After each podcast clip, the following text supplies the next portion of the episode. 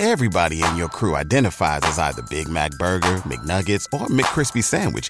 But you're the filet fish Sandwich all day. That crispy fish, that savory tartar sauce, that melty cheese, that pillowy bun. Yeah, you get it. Every time. And if you love the filet of fish, right now you can catch two of the classics you love for just $6. Limited time only. Price and participation may vary. Cannot be combined with any other offer. Single item at regular price. Ba da ba ba ba. When you visit Arizona, time is measured in moments, not minutes. Like the moment you see the Grand Canyon for the first time. Visit a new state of mind. Learn more at hereyouareaz.com.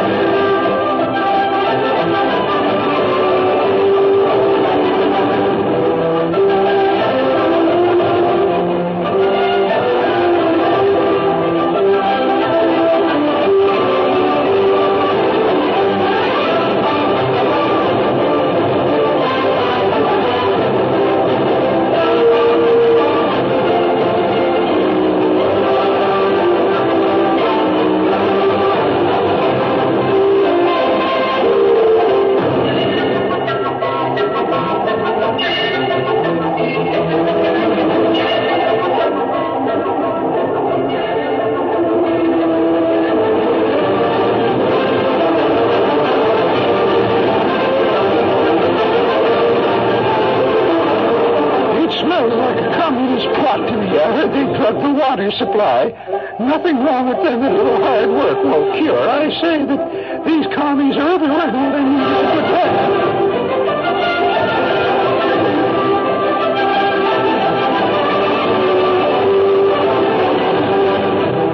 Uh, gang.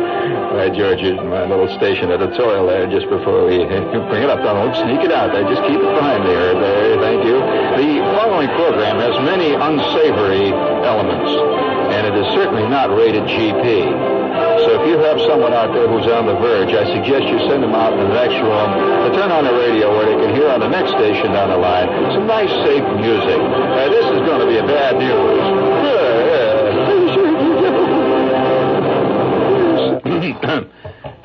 excuse, oh, we'd like to, before we get underway here, we'd like to salute the stripper in London. I just see here a, United Press uh, release. A stripper in London is suing her uh, plastic surgeon.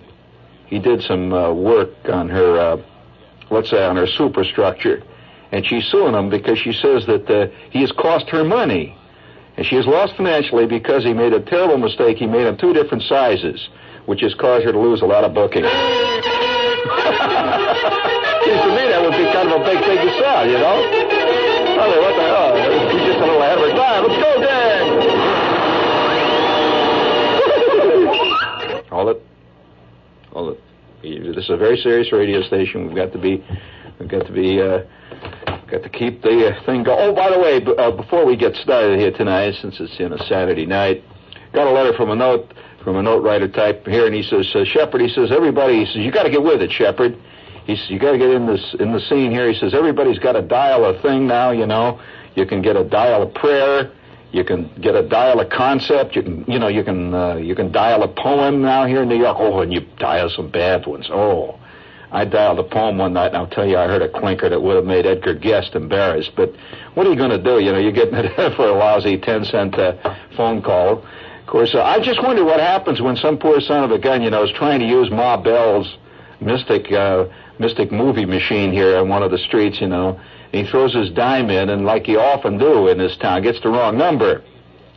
And there he is out there in the dark. It's three o'clock in the morning, and all of a sudden, instead of getting his friend Jaime, he gets dial a prayer. And the voice says, "And thou art now in dire danger. Thou must watch." Bring it on there, big, big. And so, our friend out there, our concept creator, says, Shepherd, it is time now for you to enter the list with your own service. Dial the salute. There's too many people don't get credit for what they do in this world, right? You agree? And too many people get too much credit for what they do in this world. I mean, yeah, oh, I'll tell you, you can hardly pick up a paper without reading about how great Joe Namath is or something like that. Oh, yeah, he just throws a football around. That's that's a, that's play. That's child's play. That hardly anybody gets credit for the real stuff. And so tonight, as part of our vast Dial a Salute service, we bring you tonight's salute for the most exciting moment spent by anybody in the past uh, 24 hours. Uh, one, by the way, I think salute should come when people do something that is totally out of their ordinary realm of doing stuff. You shouldn't give uh, Joe Namath credit for throwing a, you know, throwing a passer, or uh, Mel Stottlemyre for throwing a baseball for crying out loud. This is his thing, you know. I shouldn't get credit for doing a radio. I, I do radio shows, you know. Now, what would be fantastic, of course, is if they came along and asked, say, uh, Fran Tarkenton to pitch against the Oakland A's next week. Now, that would be a moment of bravery. You see what I'm saying? Or let's say they call out Johnny Bench to uh, fight a preliminary round with, say, uh, Muhammad Ali. That would be bravery. On the other hand, let Muhammad Ali bat cleanup one day for the New York Yankees against Vida Blue. That too would be bravery. In other words, bravery consists of doing that which lies out of the ordinary realm. And so tonight, we would like to salute.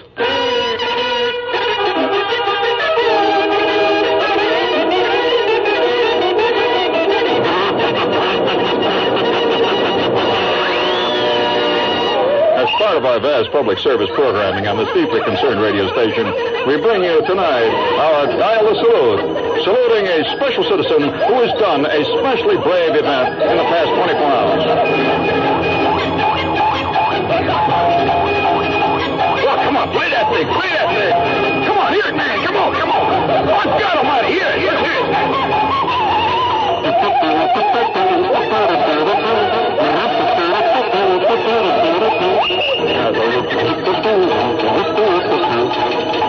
For those of you who are still under the mistaken impression that that is the William Tell Overture, you're all wet. That is the Hammond High Fight song. And, uh, and I know the lyrics to it. And for those of you who are over 21 and can prove that you are a qualified music student, I will be glad to send you the lyrics to the Hammond High Fight song, which you can sing along with it. You have to be over 21, however.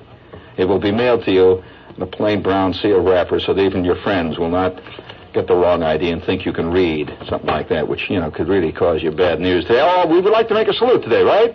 Time for a salute. All set now. We would like to salute.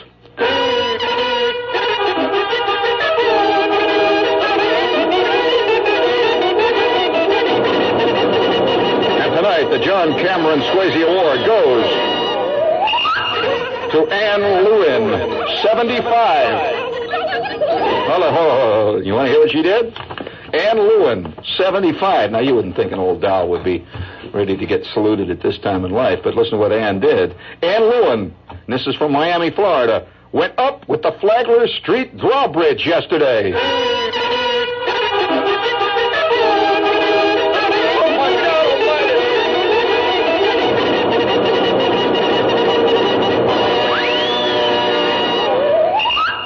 I just clung to the railing while the bridge went higher and higher. I just hung on there, all of a sudden I found myself 300 feet in the air. I just hung on.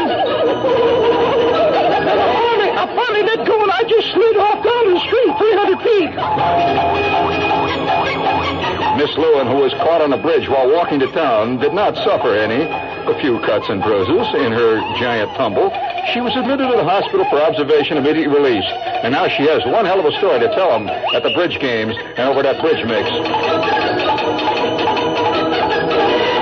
Tonight, we salute Ann Lewin, 75 who said it for all of us. It sounds like she's talking about life itself. I just clung to the railing while the bridge went higher and higher. All of a sudden, I'm 300 feet up in the air. Doesn't that sound like your life, friends? And so, part of our our vast dial a salute operation here, we salute Ann Lewin. Now that's a no. Can you can you imagine the moment? Think about it now. Uh, You sit out there and you laugh, but can you imagine when you're walking across the bridge and all of a sudden up she starts going, you know, that, that bell goes doing, doing, doing, doing, doing, doing. You start running like hell you know you ain't going to make it. That bridge is going up and up and up and higher and higher and, you're hanging on there. And all of a sudden you just clinging to that railing and you see nothing but water down below you, 4,000 feet below. All them cars are honking and tooting. And there you are, stuck on a drawbridge. Whoa. And we all have secret uh, fears, you know. Uh, let's face it, we do. We have secret fears, and one of them is one day something's like that going to happen to you, you know. Oh yeah. Uh, uh, do you have the secret fear every time you get in an elevator, one of these automatic ones? That you know, there's two of them that run along with that. See, one that you're in the automatic elevator, see, and it's made out of chromium and stainless steel inside the see. And you get in this elevator, and it's got all little lights going off and on, and uh, and uh, do you like to operate it? You know, so you get the sense like you know you're you're operating this machine. See, you're you're, you're a, you know 707 pilot, and you're operating thing 719. You press all the buttons, you know, and there's one that says emergency. You know, you don't know what that one does. Does that deploy a parachute or what? You know, I mean, if all of a sudden, boing, you hear this, boing, that is the sound of an unreeling cable.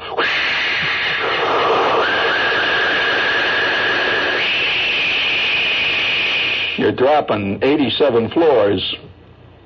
What do you do? Press the uh, button. You try to press the one, you know, it says third floor. You want to grab that one, you go past. Or do you press the emergency button? What happens? Well, you've had this fear in your gut, haven't you? You mean you haven't? No, I'll tell you, only people with imagination have fears. So that lets you out. So it's okay. Don't don't don't feel embarrassed if you haven't had any of these fears. I mean, the turtle doesn't fear anything like that either. You put a camel in an elevator, he doesn't get scared. He didn't know, you know. He didn't know. You got to have imagination. Then there's another one too. Another secret fear is that the thing will close. He dunk, and they can't get it open, and you're hung up. It's the opposite of the dropping fear. That between the 87th floor and the 86th floor, something clicked in the machinery, and there it is. There you are. And what's worse, all alone. Nobody there except you and your out of balance checkbook. And that ain't going to help. And you're wearing your Robert Hall hang up and dry suit, and you start to sweat like hell, you know, and it's running down between your shoulder blades. And you press the emergency button, nothing. You know, that's just a gag, that emergency button. You know, you, have you ever pressed one of them in an elevator? Either of you? What did it do? Nothing. That's right. That's just to make you feel good. That doesn't do anything. That's just like that that button on the side of the phone, you know, that says uh, press to return the coins. Have you ever had a coin come back one? Oh, forget it. Listen, uh, I'll tell you. So, so these are secret fears, and this whole gal, you know, going up the side of that bridge there. Oh, I could just feel, you know, there's all kinds of secret fears that we've got. Oh yeah. Oh, I mean, it's like going through the whole day. You know, you go through a whole day, a busy day. You know, you ride them down the IRT, and you can ride them down the elevators, and you go in and out of the Steno pool, and you go like uh, nine hours sweating away there. You know, a whole day, and all of a sudden, at the end of the day, somebody leans over and says, "Hey, Fred," you say, "Yeah." Your fly's open. Okay. okay. Mean, all right, all right. And of course, you know what this does to people. It, it, it isn't that it amuses them. They think you're beginning to lose it. I mean, what's the first thing that happens when your head begins to get soft? Well, you dribble your beer over your chin. You've seen old bum, you know. You, you, all this, you don't worry about buttons come off. You just you, you, you don't worry everything. You know that's. and oh, I remember when Fred used to really, used to really take care of himself. He used to be, you know, I don't know what's happened to him lately. Did you notice the other day? He had that that ball of ice cream on his tie. Got himself a double dick, double disc ice cream. Dropped it on the tie. He didn't even know it.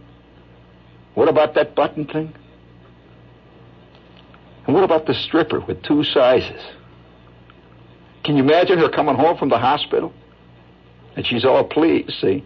And she sees her agent. She says, How do I look? Brief moment. You swear you're lopsided. Secret fears. deep down inside of us. But by the way, speaking of secret fears, listen to this one Rochester, New York. Albert Fess. We'll have to give him a salute because we all have this secret fear too. Let us salute Albert Fess. Albert Fess of Rochester, New York, was swallowed by his front lawn. On, bring it up, bring it up. hey, watch that thing. You're you're you're thinking of Fess. And you're not worrying about the thing there that you're running. Albert Fess was swallowed by his front lawn. That's right, front lawn. Well, we all have a secret fear that one day they're going to pull the carpet out from under us, right? And it happened to Fess. Fess said he noticed a soft spot developing in the lawn yesterday in Rochester. He walked out to investigate it, and suddenly, wham! Eight feet underground.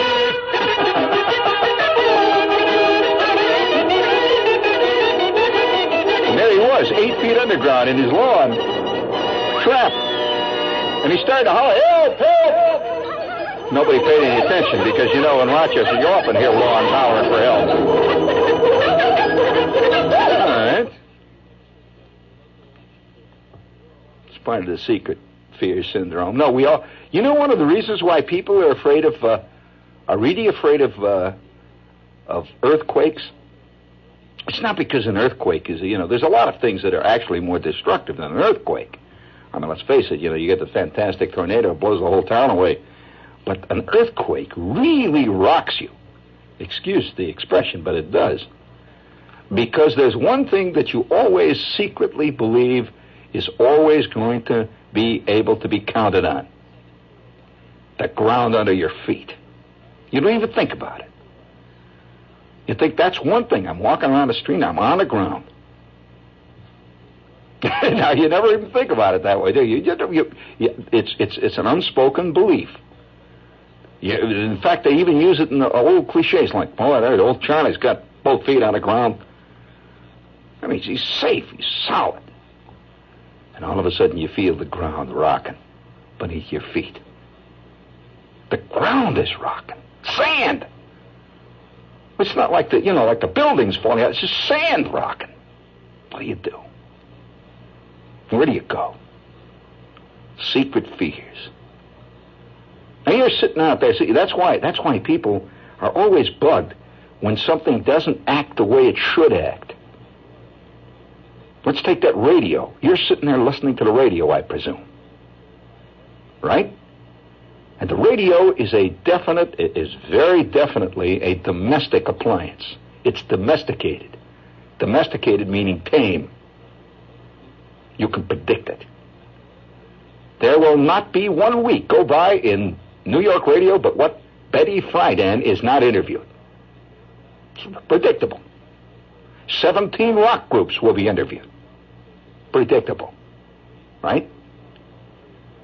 There's always a priest who's in favor of uh, marijuana smoking. He will be interviewed.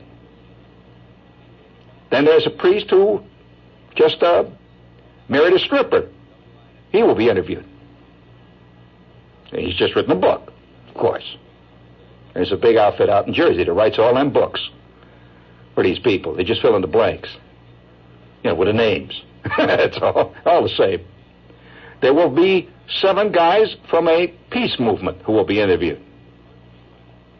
Correct? There will be four heads of ad hoc committees interviewed. Right? Now, what would you do if a uh, an accordion player from a Polish polka band in Passaic was interviewed? Well, this would be uh, totally undomestic. I mean, that would it would be way out of what you're ordinarily. Ex- you would write angry letters, correct? If not, you would certainly turn the dial with an angry yell. Ah! You turn the dial. Why? Because it is a domestic appliance. And the difference between the domestic animal and the non-domestic animal is predictability. The non domestic animal, on the one hand, can be petted, talked to, photographed, reproduced in stereo. Until one afternoon, when you turn your back, whap! No foot. Did you read about that guy that's been making all these movies about lions? Did you read what happened to his lion? You know the one that says lions really are just big pussy cats, you know? If you could just get enough Alpo, they'd be happy with Alpo. They wouldn't eat nothing. You, you read, read that? You know that stuff. You know, that's the born free syndrome, right? The Cleveland Amory twitch. However, uh, they were making this movie the other day, and it just so happened that the lion that they were using to illustrate the thesis ate one of the assistants. That's right. Did you read it? And what do you think the guy said when he was interviewed? Not uh, not one word of, of, of feeling sorry for the assistant. The guy says, "I can't understand what Charlie did. Why he did that? He let the side down." Well, not only that, he picked Charlie Watanabe's bones kind of clean there. But that's, of course, a, a true a true animal cuckoo never worries what happens to people that get in the way of animals. Never. Never.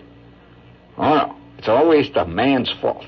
He shouldn't have been there when, when uh, this uh, happy lion was hungry. That was his fault. He was there when it was hungry. That's like blaming, you know, it's.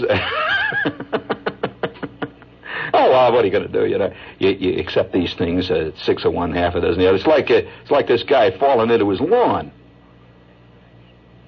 Now, I'm sure that crabgrass cuckoos are going to blame him for falling into the lawn.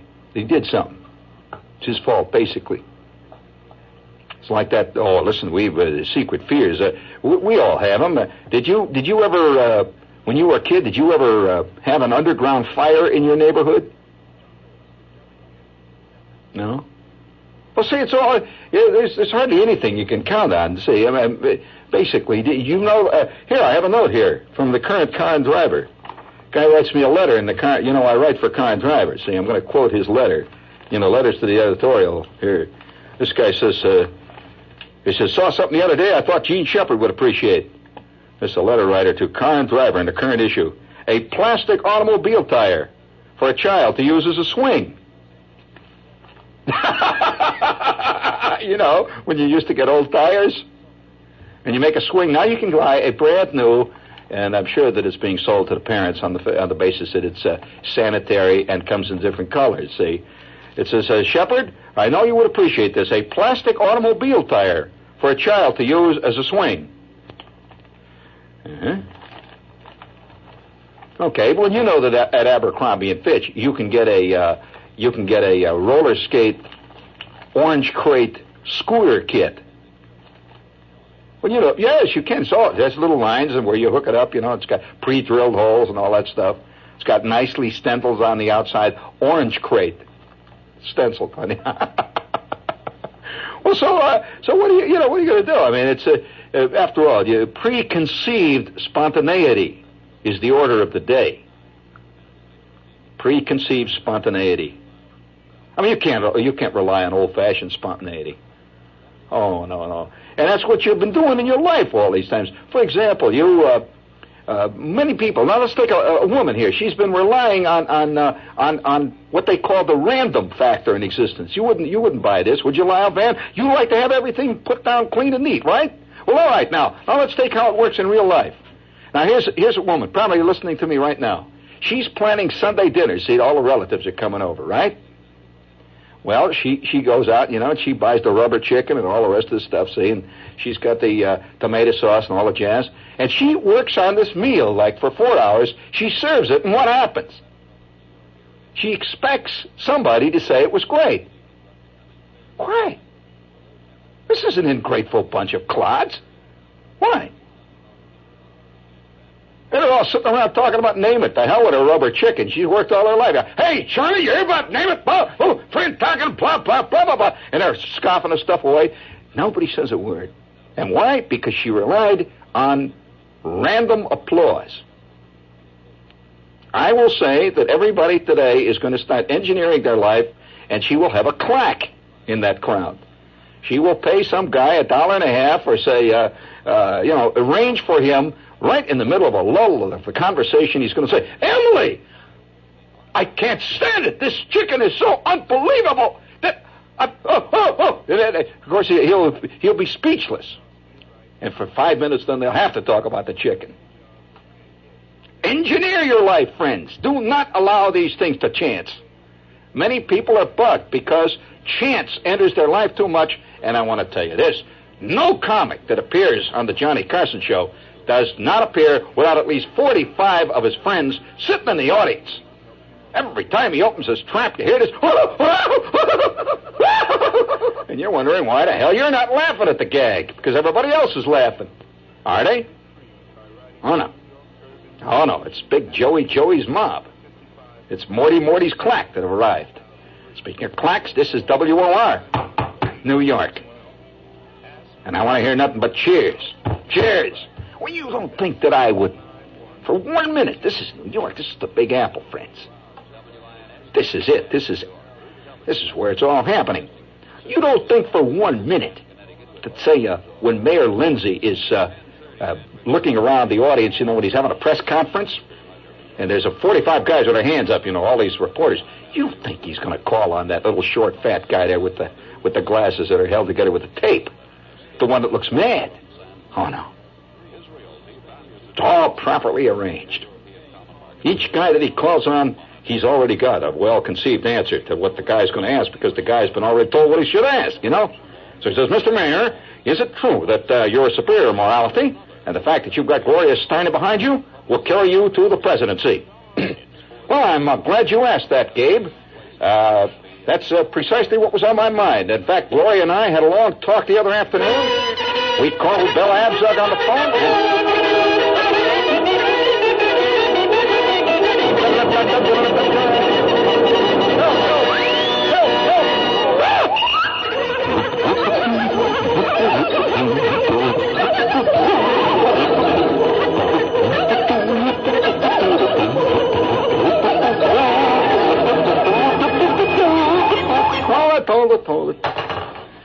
That's what makes why most people walk through life and they seem. Well, now let's take your miserable existence right now. Now, right this minute now. This is no implied criticism. It's just a, got to deal with the thing the way it is, you know, for change. Now, let's just take your life. You walk around. Unconsciously, you compare your life to what you see on television.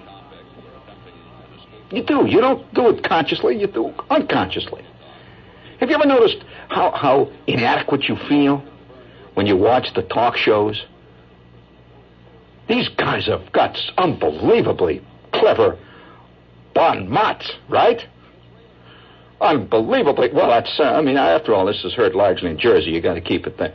Uh, unbelievably clever bon mots. And so, uh, when Johnny Carson looks over and says, uh, say, uh, I understand uh, that you've been in the Led Zeppelin business lately. Morty. Hey, you think that's just casual conversation? Of course not. That's been engineered. For a good two hours before this guy appears on the Johnny Carson show, there has been a long discussion with at least 18 different writers on how Johnny is going to casually bring up his famous Led Zeppelin gag. At which point it'll sound like it's just been, well, yeah, Johnny, was that a Led Zeppelin I saw you with? Was that your wife? Oh, that's right, you're getting voice now. yeah, yeah, it is. See? It's, it's all, you know, it's, it's uh, organized. And the trouble, the difference between your life and, and uh, you know, the people that are walking around out there in the big time is that their life is totally organized. I mean, they do not let anything go to chance. Nothing at all. Oh, no. I mean, nothing. Absolutely nothing. Now, I'll give you an example. You want to hear more examples of this? You do. Well, hi, George. I hate to disillusion you, but, uh... well, uh, now, now here, for example, you go, you go to one of these, uh, you go to one of these acting groups. Now, I've been involved in a lot of these things. You know, you go to these acting groups where a improvisational acting bit. You know, you've seen this? And how unbelievably clever some guy in the audience will holler, you know, and say, "Now, ladies and gentlemen, the improvisational Ace Stella Dallas acting group would like to now ask any of you out there in the audience, do you have anything that we'd like to uh, that you'd like us to perform?" And everybody says, "Sir." You know, being a typical audience, you sit there with your jaw hanging slack, and all you can think of is when the hell they're going to have the halftime intermission so you can run across the street and get a bourbon. And say, And uh, all of a sudden, this lady in the back of you says, Yes, uh, would you please do a uh, sketch on uh, gas station attendants, please? And the guy says, Why, yes, of course. Uh, now, let's pretend now that we are in an Esso station on Route 22.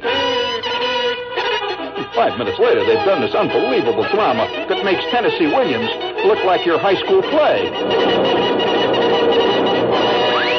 And you're sitting there and says, oh, boy, are these guys clever. Unbelievably clever. Holy smokes. You were taken in again. Come back next night, and you will find the lady will say, would you please do uh, a, a, little drama on uh, gas station attendants, please? Yes, indeed.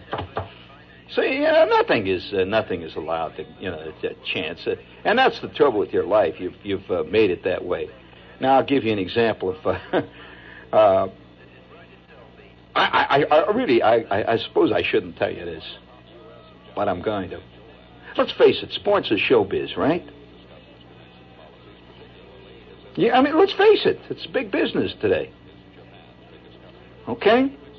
Well, now, when you got a big quarterback that's the famous pass thrower of all time, and you're playing, let's say, the uh, Hattiesburg, Mississippi Donkeys tomorrow night, you know, some big team, see? Well, what would that look like if the Hattiesburg, Mississippi Donkeys defense slaughtered his son of a gun, and he completed one out of 342 tries. And that one was a two yard loss. Ain't gonna happen. So they get together, and the five minutes later, you know, uh, have you noticed how, how, how dramatically the bomb works the last second? When the quarterback, there he goes, he's back in the pocket. There's a long pass. It's going down to the 20, the 15, the 10. Aki Detweiler leaps. What a catch!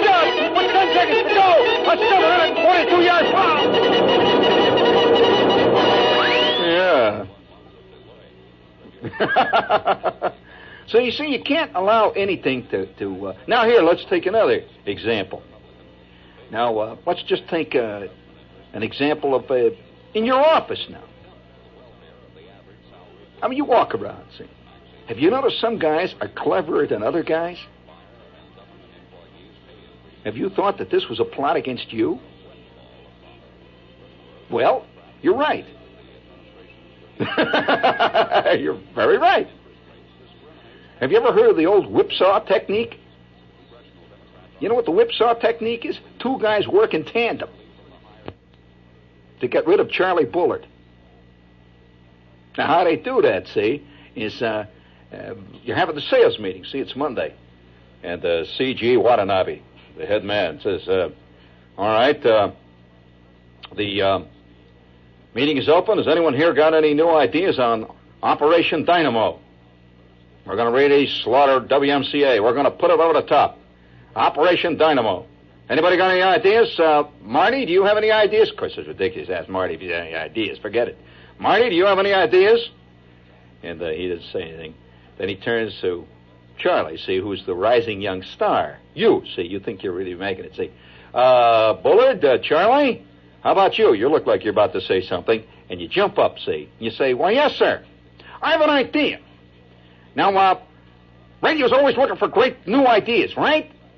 Right, right. Anybody arguing? Right, right. This is, right away, this is a false premise. Radio is not looking for new ideas. But you got to keep saying that. Uh, radio's looking for new ideas, right? And with that, everybody nods. He says, I'll tell you, I've got an idea. You know that time from, uh, from uh, 7 to 10 that we have not been able to give away? I'll tell you why. We don't have on that time what the people really want. Now, I was sitting in my bathtub the other day, and uh, all of a sudden it hit me. Eureka, I said. What is it that everybody I know likes? Banjos. Why don't we have three hours of great classic banjo playing between the hours of 7 and 10? I just tell you, everybody. All right, now, here goes the whipsaw technique. Now, two guys are working in tandem, see, and they're, they're, they're concentrating on cutting down Charlie Bullard. With that, just as he comes out with his idea, no matter what the idea is, his idea might be to have uh, Fred Applewhite walk on water. I mean, it would be a great publicity stunt. And so, uh, the minute his idea comes out, one of the guys starts to snicker. With that, he turns to the guy that's snickering, says, What's so funny? He says, Oh, nothing, nothing. The one on the other end of the table raises his hand and says, Well, I can understand why uh, Al here thinks that, that Charlie's idea is funny. It's, uh, he's got a great sense of humor, Charlie. You know, that thing with the banjo. The next thing you know, you're shot down. And two guys have whipsawed you who look like they're totally at odds. It's all a plot. Now, uh, what you've got to do is start organizing things. Now, how many times have you told a joke and you got nothing but boos? People booed. I mean, you thought it was a great joke. He says, uh, hey, did you hear this one about the guy with a cellophane bag and the seven chipmunks, huh? And somebody says, oh, for crying out, that one. You're dead already. Yeah, you you, you know. So you sit back there. Now you're in. See, you're in McDonald's. You know, this in the parking lot. And you're trying to make a little. You know, try just once. You're trying to be, you know, big deal. See, and everybody up there all laughing it up and yelling and hollering. And then you, you see your opportunity again. See, they're they're bringing the tray now, and uh, you there's a momentary silence while all the slobs are diving for the piccalilli. See, so you say, "Hey, I got I got a great one. Listen, do any of you guys know what a Polish sport coat is?" Instantly, the guy at the steering wheel, says, "Oh, for crying! Not that one! Oh no!" Do you really think they've heard all those jokes? Of course not. There's a plot afoot. On the other hand, have you noticed when Louis, big fat Louis, tells a joke, six guys instantly laugh, fall out of the car, hit their head on the concrete, they're laughing so hard, and it's a weak little nothing joke. You don't think this is a coincidence, do you? Do you? What about that lady the other day? I mean, there's a plot against. Did you hear about the lady in Philadelphia? We've got to give her a salute, quick. We're going to salute that. Did you hear that lady? Lady living in Philadelphia. We salute her. Her name is Rosie. In the middle of a quiet evening, when 722,000 of her fellow Philadelphians were all squatting around, sitting happily watching the television set, as they so often do in Philadelphia, suddenly there was a roar of rage, there was a crash, and everybody in the neighborhood heard it. Her television set flew right out through her glass door and crashed on the sidewalk in front of her house. She just picked the damn thing up and threw it out. Right in the middle of laughing. How un-American can you get? When she was questioned later, she refused to say what made her mad watching television. Have to tell me, honey. I've watched it. But you're the one that did something about it. You, Rosie, dared the approbation of your neighbors. Everybody in the neighborhood now thinks you're some kind of a nut. When it's actually the opposite. they sit there with their slack jaws and their glazed eyes. Year after year after year. They're watching the 12,923rd rerun of The Lucy Show. Now to get it, now, King. Let's sing it up. Let's sing it for Rosie. Yes, sir, that's Rosie. Yeah, Mom, blow that thing, Rosie. Yeah. Yeah, yeah. Yeah, yeah, yeah. Come on, baby. Yeah, yeah, you're singing it, baby. Come on. All together now. Here we go. Over the cliff. Da-ba-bum. Ah. Oh, oh, oh, oh,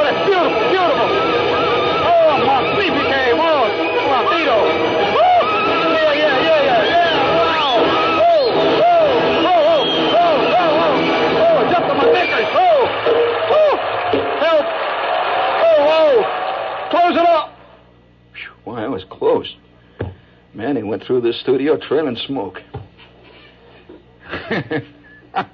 well, no, no, I, I just, uh, I just, uh, you know, mentioning that this, there's a lot to, to life, and uh, you know that the, that the, we don't necessarily uh, want to concede a lot to life. Now, uh, oh yeah, yeah. I mean, you can't, you can't deny that uh, that organization is the key to success. It is. And you've been waiting for somebody to call you on the phone. I mean, you know, I, I, I think everybody secretly has this feeling any minute. It's, it's an exciting moment when the phone rings in your house, right? Well, come on, think about it. Don't just stand there like a like a Philadelphia TV viewer with your you know with your eyeballs hanging out, and your your your, your fly open. Come on, sit up straight. Come on. That's better. You're a human beer bottle. Come on now. Blow the foam off your mind, will you? Okay. you like that, didn't you? Has your mind got a head on it? or is it as flat as last week's Pabst? Huh? have you ever have you ever met people who are so chintzy that when they drink three quarters of a beer bottle, they put the rest back in the refrigerator? Yeah, you open up the refrigerator and there's about two inches of, of flat beer that was half drunk, you know, like three weeks ago, and there it is. It's got green fur on the top of it. There's some things you just don't talk about. but never, nevertheless, though, uh, I, I, just uh, I just say that the, that one of the great secret uh, desires that all of us have. This it's been a, a terrible show, hasn't it? I mean, you know, it's it's the middle of the summer. I, I, I guess it's it's the heat and all that. You know, it's it's uh, August and all. Would you please give me my my summertime music, please? Right, there you go. Yeah, yeah, yeah. It's the nutty season again, friends. We're right in the middle of it. Chip, chip, chip, chip, chip, chip, chip, chip, and the good old summertime. Oh yeah, when the Mets are really flailing around. When the bottom has dropped out of good old Jones Beach and the crud is floating down the Gowanus Canal when the East River starts smelling up a storm, and the Harlem River is even worse. Went over there in the Hudson, there's nothing but beer cans floating by, and a lot of things I can't even sing about. Yeah, in the good old summertime, oh, in the good old summertime. When everybody and his brother-in-law is running for president, when Mayor Lindsay's running out there like a storm man, in the good old summertime. Hooray for Gloria in the good old summertime. Yeah, oh Betty Friedan will save us all in the end in the good old, good old, good old summertime.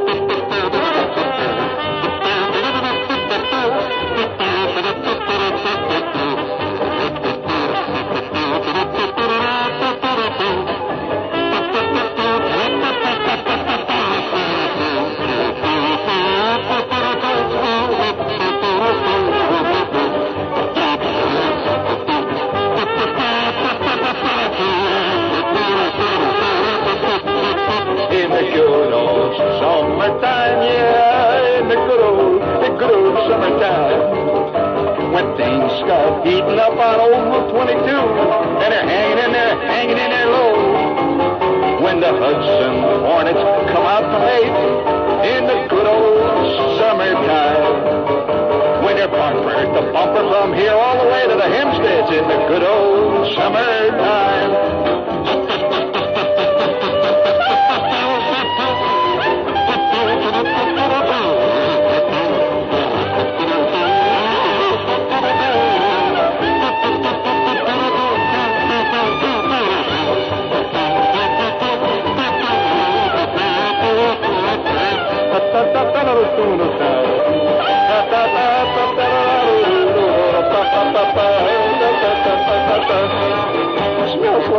it has plopped to me. I heard that they plugged the water supply.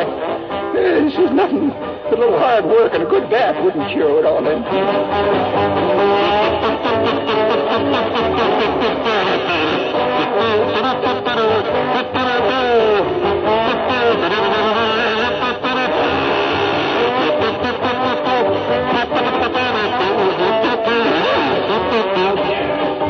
In a cool, good old summertime. We just you start we work on a good case of heat rash, sitting there, sitting there waiting for it to happen. When the phone, the phone never rings. And then when it does, it's some guy trying to say a storm goes.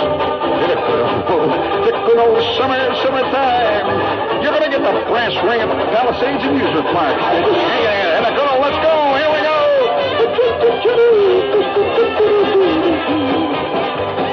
どどどどどどどどどどどどどどどどどど!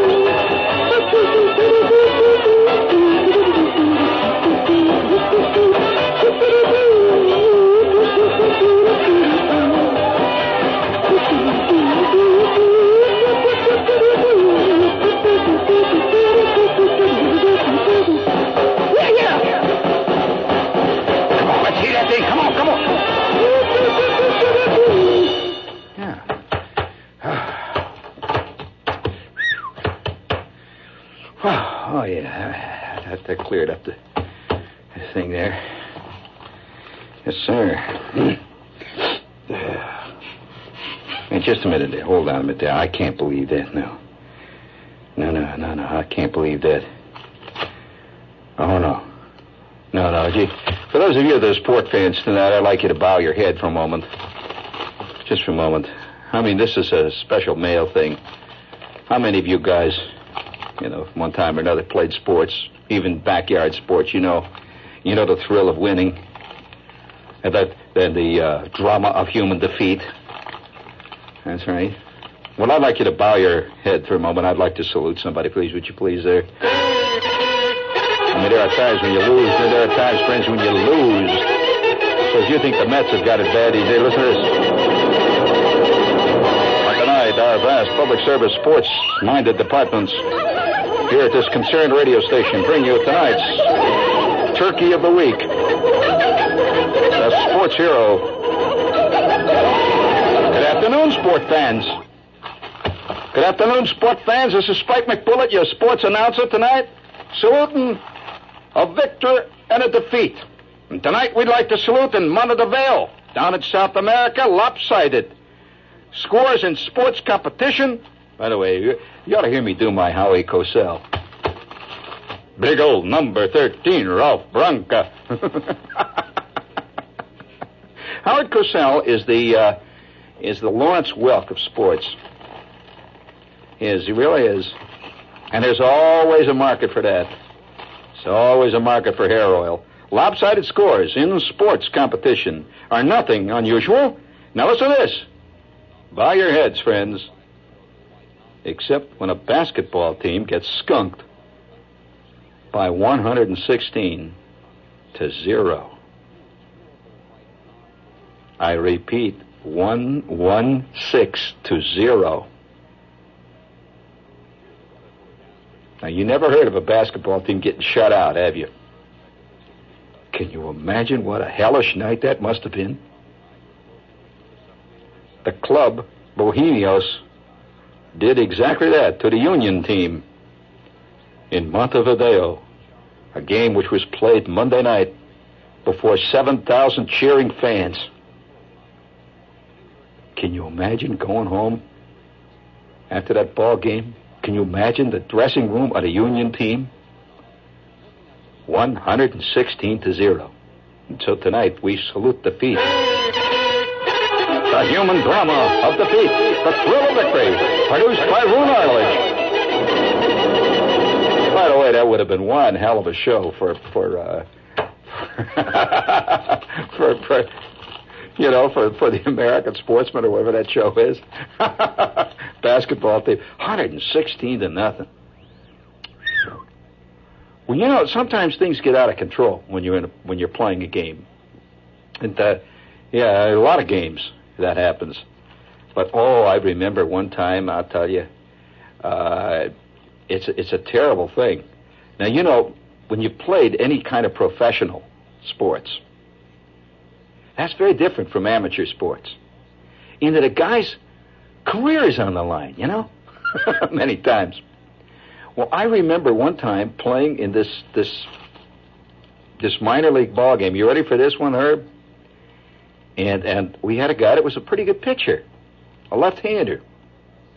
And we were playing against a bunch of patsies in this town in Iowa. Now, you know, a club that we always won, beating, you know, constantly. And there was a big crowd out that night, including the pitcher's nephews, his uncles, all of his friends. A big night. This is what happens in the minors. The only people who really come to the minor league ball games are relatives, friends, and guys who are watching to see how you're going to do when you come up to the big club, if and when. That's about it, see. And it was a big, exciting night because they had a contest on. And one of the, the one of the prizes I remember was a chicken dinner down at Red's Diner. you got a chicken dinner for the first guy to hit a home run. Well, now you see, motivation, motivation provides a terrible, terrible drive. And so we were, we were, we were out in the field, ready for the first moment of the game. Now, when you watch, when you watch the Mets, or you watch the Yankees or any any you know professional ball club, how do you think they feel? You know, when they go out there and they're ready for the game to begin, that moment. Well, there's a, there's a lot of mixture feelings. Uh, one of the mixtures is like going to work. You know, you're really going to work. But the, can you imagine what it would be like if you did your job in front of uh, like uh, 700 critics, and and it was clearly defined when you flubbed. Clearly, I mean, there's no way you can pretend, you know, when you get hit on the head with a fly ball, when you're playing center field, that somebody pushed you. You know. well, that's what you wanted to do all along, you know, that kind of stuff with kids do. So anyway, we walk out, we're already saying, crowd roars, and the pitcher's out on the mound saying, big left-hander. And I, I, I am playing third base, which was close enough to the wreckage later on to have a sense of involvement and also a sense of real disaster. You know, it's one thing watching a war for 5,000 miles away. And another thing, being in a hole with a tin hat on your head, and the stuff keeps whistling over. See, so I, I I'm down there at third base, and this this guy. I always remember this. Whenever I think of, of terrible, disastrous nights in sports, the pitcher wound up, and now the leadoff hitter looked a little bit like uh, Bobby Richardson. You know, a little tiny guy. He looked like uh, oh, kind of like a skinny, if you can imagine, a skinny Horace Clarke, little leadoff man. See. So he digs in at the plate, and this big left-hander, and by the way, he was a left-handed hitter. That's what threw us.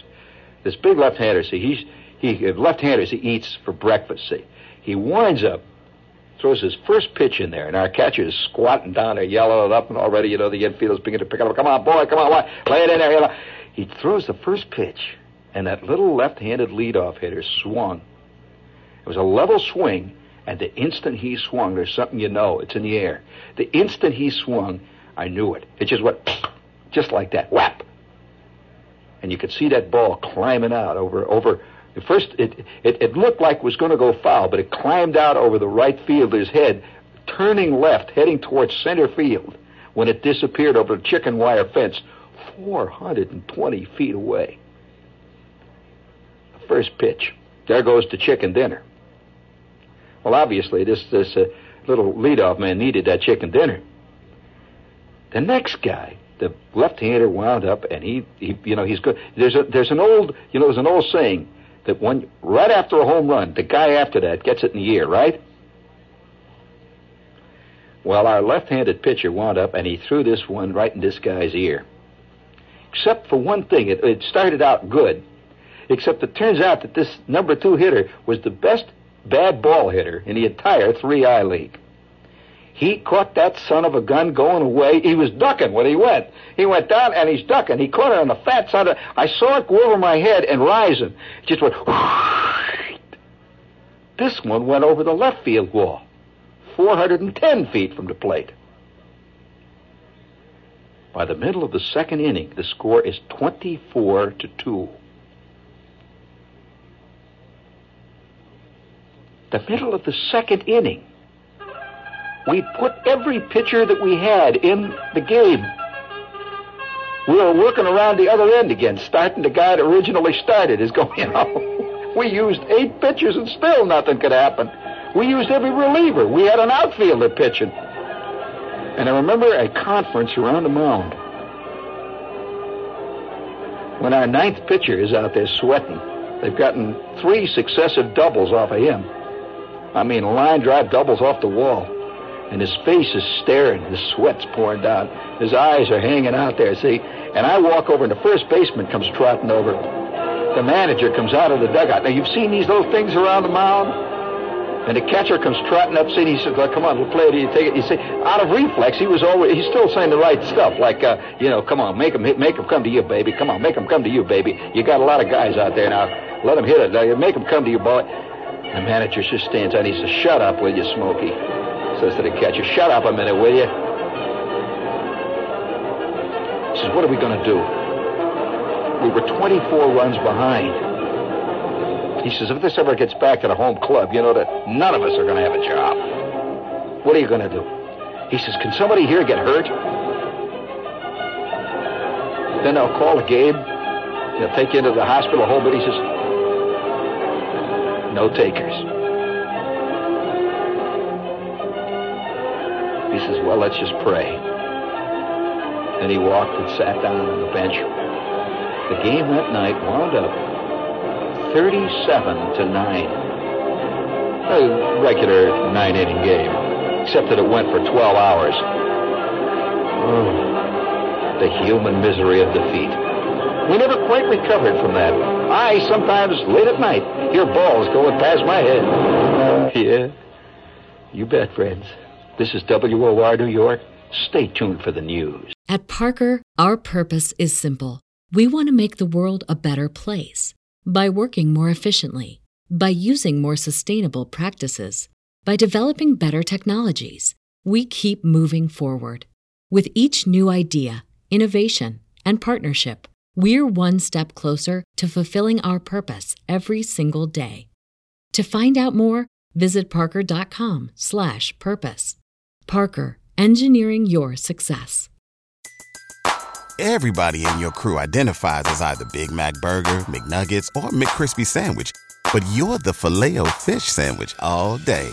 That crispy fish, that savory tartar sauce, that melty cheese, that pillowy bun? Yeah, you get it every time. And if you love the filet of fish, right now you can catch two of the classics you love for just $6. Limited time only. Price and participation may vary. Cannot be combined with any other offer. Single item at regular price. Ba da ba ba ba.